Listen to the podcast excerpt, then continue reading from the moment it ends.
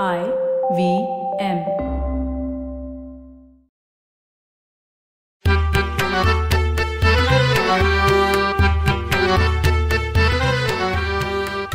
नमस्कार मंडळी मी डॉक्टर राजीव.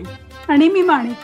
माणी अंदमान निकोबार द्वीप समूहाबद्दल वाचताना बोलताना तिथल्या काही बेटांवर असलेल्या आदिवासींबद्दल ऐकलं होतं बरं का? हो हो. यातील काही जमाती तर बाकीच्या मानव समाजापासून कित्येक योजना दूर आहेत आणि त्यातल्या काही तर खरंच नष्ट होण्याच्या मार्गावर आहेत. आता अंदमान निकोबार ही बेट हिंदी महासागरामुळे बाकीच्या भारताच्या भूभागापासून खूप दूरवर आहे हो? पण इथं या मुख्य भारतभूमीत देखील कितीतरी आदिवासी जमाती अशा आहेत की त्यांचं अस्तित्व धोक्यात आलं. खरं भारतात एकूण सहाशे पन्नास आदिवासी जमाती आहेत. त्यातल्या पंच्याहत्तर जमातींचा म्हणजे आदिवासींचा समूह नष्ट होण्याच्या नामशेष होण्याच्या मार्गावर आहे. या पंच्याहत्तर जमाती अजूनही शिकार आणि कंदमुळावर पोट भरतात. त्यांना शेतीचं तंत्र देखील माहीत नाही. हो ना. यांची लोकसंख्या जवळजवळ बारा लाख इतकी आहे. आणि ती हळूहळू कमी देखील होतीये. जाती जमाती लयाला जात आहेत. याचं मुख्य कारण बालमृत्यूचं प्रमाण त्यांच्यात खूप जास्त आहे. आणि काही बालकं जन्मताच मृत्युमुखी पडतात आणि काही जन्मानंतर थोड्याच दिवसात दगावतात. अज्ञान आणि त्यातून निर्माण होणारी अंधश्रद्धा यांचे हे आदिवासी बांधव बळी ठरतात. हो. पण त्यांच्या जीवन व्यवहारावर टीका करून त्याच्याबद्दल नकारात्मकतेचा भाव दर्शवून ते बदलवू शकणार नाहीत. ते कशा प्रकारे जगतात हे जाणून घेऊन त्यांच्यात बदल घडवताना त्यांना जे हवेसे वाटतील असे जर पर्याय दिले तर त्यांना आपल्यात सामावून घेण्यात यश मिळू शकेल. अशा शतानुशतक पिचलेल्या आदिवासी बांधवांना त्यांच्या हक्काचं भान करून देण्यासाठी डांग सेवा मंडळ खूप वर्षापासून अक्षरशः जीवाचं रान करत आहे आता हा डांग जिल्हा गुजरात आणि महाराष्ट्र यांच्या सीमेवर आहे? डांग जिल्ह्यात हा सगळा डोंगराळ जंगलमय प्रदेश आहे. तिथं भिल्ल कोकणी महादेव कोळी वारली पावरा मावची औदी या आदिवासींची वस्ती आहे. स्वातंत्र्यपूर्व काळापासून डांगमधल्या पिचलेल्या आणि दिशाहीन झालेल्या आदिवासींच्या उद्धाराचं मोलाचं कार्य हे डांग सेवा मंडळ करत आहे. लँथम नावाच्या ख्रिश्चन धर्मप्रचारक महिला अशा प्रकारचं काम डांग मागात करत होत्या?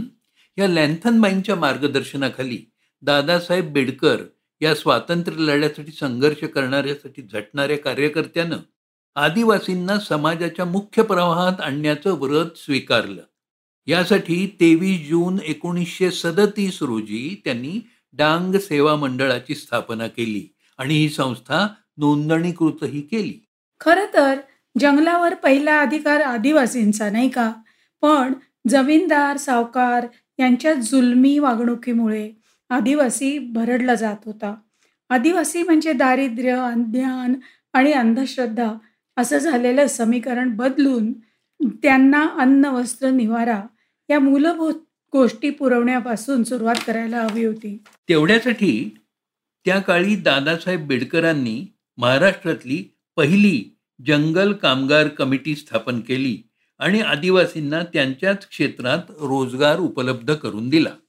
डांग सेवा मंडळाचं काम वेगवेगळ्या स्वरूपात चालू झालं. एकोणीसशे एक्केचाळीसमध्ये पहिलं वसतिगृह बागलाण तालुक्यातल्या मुल्हेर इथे चालू झालं.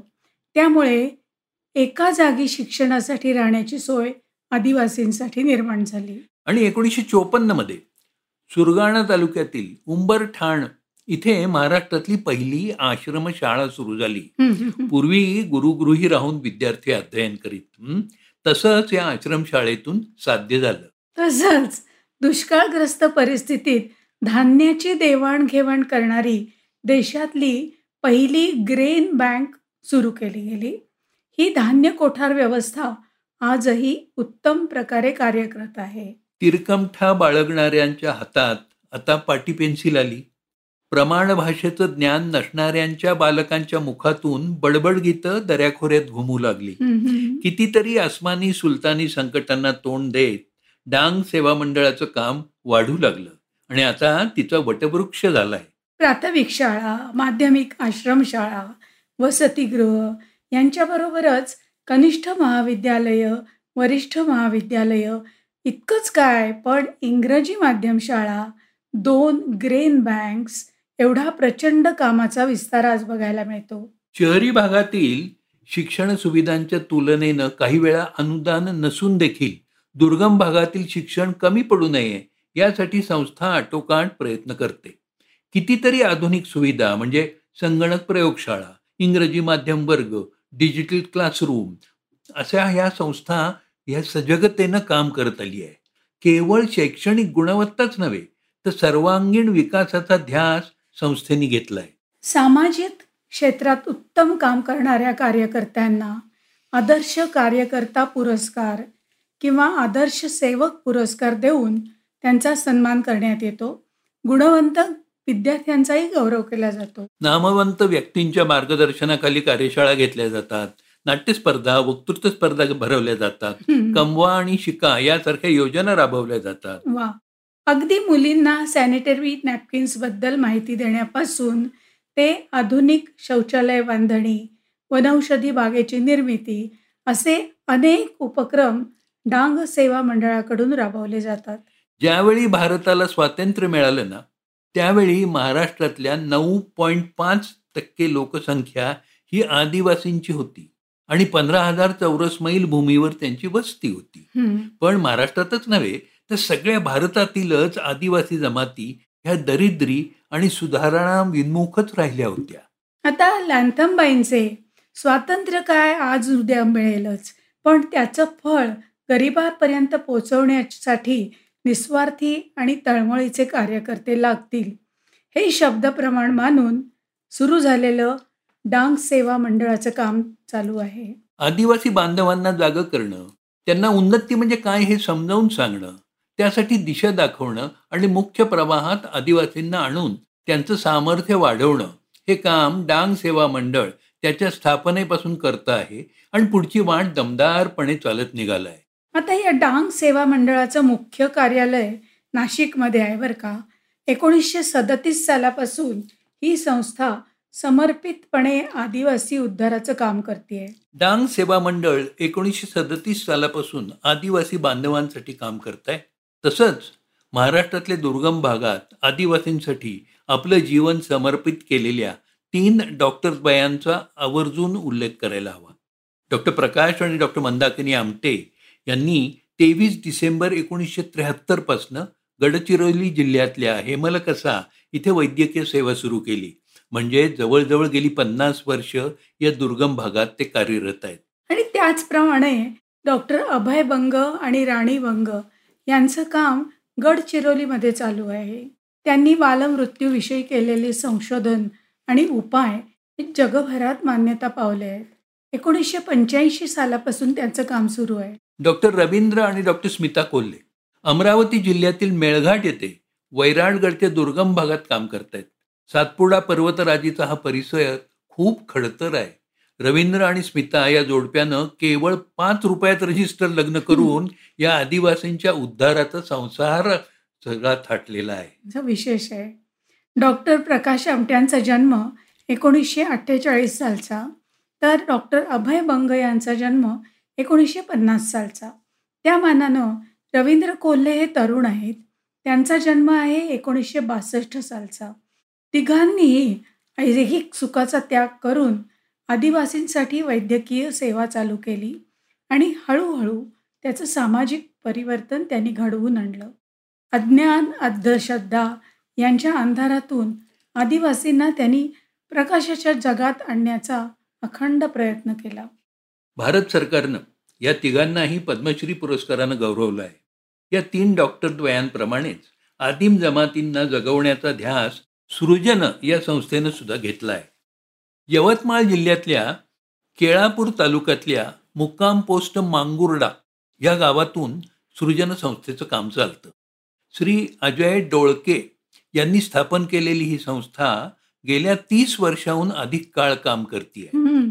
श्रीयुत अजय डोळके म्हणाले की महाराष्ट्रात सत्तेचाळीस आदिम जमाती आहेत की ज्या कंदमुळं आणि केलेली शिकार यांच्यावरच पोट भरतात.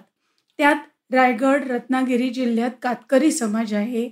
यवतमाळमध्ये कोलाम आणि गडचिरोलीमध्ये माडिया जमाती आहेत. अजय डोळके कोलाम आणि माडिया या समाजाबरोबर आणि त्यांच्यासाठी काम करतात. वनोपजीवी जमातीचा मुख्य जीवनाधार बांबू असल्याचं त्यांच्या लक्षात आलं. आणि आदिवासींच्या जीवनातला बांबूंचं महत्त्व लक्षात आल्यानंतर त्यांनी भारतभर भ्रमंती करून बांबूच्या जवळजवळ चोपन्न प्रजाती मिळवल्या. हो. आणि आपला भूभाग आणि हवामानाला अनुकूल अशा चोपन्न बांबूच्या प्रजातींची लागवड केली आहे. बरं. तर ही लागवड प्रात्यक्षिक म्हणून केली आहे. यापैकी कोणत्या प्रकारचा उपयोग काय आणि तो कसा करावा याचं मार्गदर्शन ते आदिवासींना करतात. आणि सृजन म्हणजे society for rural and urban joint activities Nagpur. या त्यांच्या संस्थेच्या माध्यमातून लोकाभिमुख कायदे आणि धोरणं होण्यासाठी ते प्रयत्नशील असतात. डोळके म्हणतात आदिवासींचे काही समज काळानुरूप बदलण्याची गरज आहे. त्या दृष्टीनं सामाजिक अभियांत्रिकी महत्वाची आहे. वर्षानुवर्ष मजुरी करणं मिळेल ते अन्न पोटात ढकलणं अडचणीत सावकाराकडून कर्ज घेणं सावकाराच्या घरीदारी राबून ते आयुष्यभर फेडत राहणं दारू पिणं उत्सळाच्या वेळी नाचणं असंच आदिवासींच्या जीवनाचं अव्याहत चक्र चाललेलं असतं. संपूर्ण आदिवासी समाजात या चाकोरीबद्ध जीवनातून बाहेर पडण्यासाठी जागृती करत त्यांना विकासोन्मुख करायचं कठीण काम डांग सेवा मंडळ सृजनसारख्या संस्था वर्षानुवर्ष करत आहेत आणि आणि आदिवासींना नवभान देत आहेत. आणि तसंच बरं का सेवा विवेक ही संस्था पालघरच्या आदिवासी भागांमध्ये शिक्षण प्रशिक्षण रोजगार निर्मिती आणि पर्यावरण क्षेत्रात गेल्या बारा वर्षापासून काम करते भालीवली पूर्व विरार इथे असलेल्या प्रशिक्षण केंद्रातून राख्या बनवायला शिकवलं जातं. या राख्या बांबूपासून बनवल्या जातात. यंदा दीडशेहून जास्त आदिवासी महिलांना हे प्रशिक्षण विनामूल्य दिलं गेलं हो. आणि त्यांनी अठ्ठावीस प्रकारच्या राख्या बांबूपासून तयार केल्या. बांबूपासून राख्या तयार केल्या. आणि ह्या राख्या त्यांना त्यांनी गंगा यमुना कावेरी सरस्वती झेलम अशी आपल्या नद्यांची नावं दिली आहेत. आणि या राख्या शंभर टक्के पर्यावरण सुसंगत आहेत. बांबू लाकडी मणी आणि सुताचे धागे आणि नैसर्गिक रंग या साहित्यातून त्या बनवल्या जातात. शिवाय या राख्यांमध्ये आवळा वड पिंपळ लिंबू तुळस इत्यादी देशी वृक्षांच्या बिया आहेत. हो. हातात बांधलेली राखी काढल्यानंतर या बिया पेरून देशी वृक्षांची रोपं वाढवता येतील. ती आपल्या परिसरात लावता येतील किंवा कोणाला भेट देता येतील. अशा बरं का पन्नास हजार राख्यांची विक्री यंदा झाली आहे. आता अकरा ऑगस्टला राखी पौर्णिमा आहे. या राख्या भावांच्या मनगटावर प्रेमाचं प्रतीक म्हणून बांधण्यात येतील आणि त्या तयार करणाऱ्या आदिवासी महिलांनाही नवं भान देतील.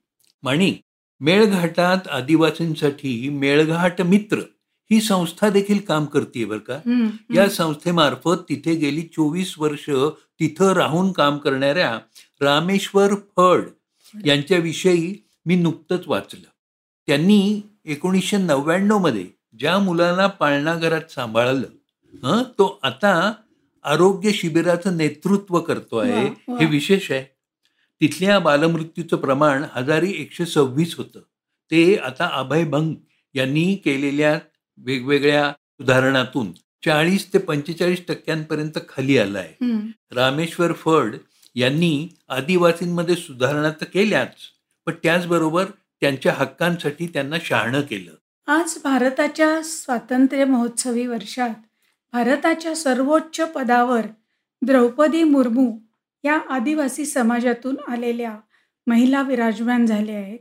ही मोठी आनंदाची आणि अभिमानाची गोष्ट आहे. महामुनिम राष्ट्रपती द्रौपदीजी या ओडिसातल्या राज्यातल्या मयूरगंज जिल्ह्यातल्या संथाल या मागासलेल्या आदिवासी समाजातून आल्या आहेत. स्वतःच्या कौटुंबिक दुर्दैवाच्या शृंखलांचा मोठ्या धैर्यानं सामना करत आध्यात्मिक उन्ननयानं त्यातून बाहेर पडून साध्वीचं समर्पित जीवन जगत आहेत. त्यांनी गावातलं त्यांचं घर आदिवासी मुलींच्या वसतिगृहासाठी दान दिलंय. स्वातंत्र्याच्या अमृत्व महोत्सवी वर्षात एक आदिवासी स्त्री स्वबळावर जीवनात कशी झळाळू शकते हेच त्यांनी दाखवून दिलंय. राष्ट्रपती द्रौपदीजींचं जाज्वल्य उदाहरण समोर ठेवून सगळ्या आदिवासी बांधवांच्या हातात विकासाचं कण कण बांधूया. आणि या आशावादी सकारात्मकतेत आज इथंच थांबूयात का? पुन्हा भेटूच या मराठी खिडकीतून. मराठी खिडकीतून.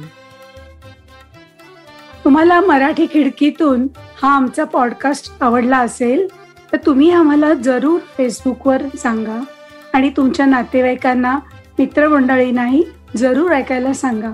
सांगाल ना? पुन्हा भेटूया मंगळवारी मराठी खिडकीतून. फक्त आय व्ही एम पॉडकास्टवर.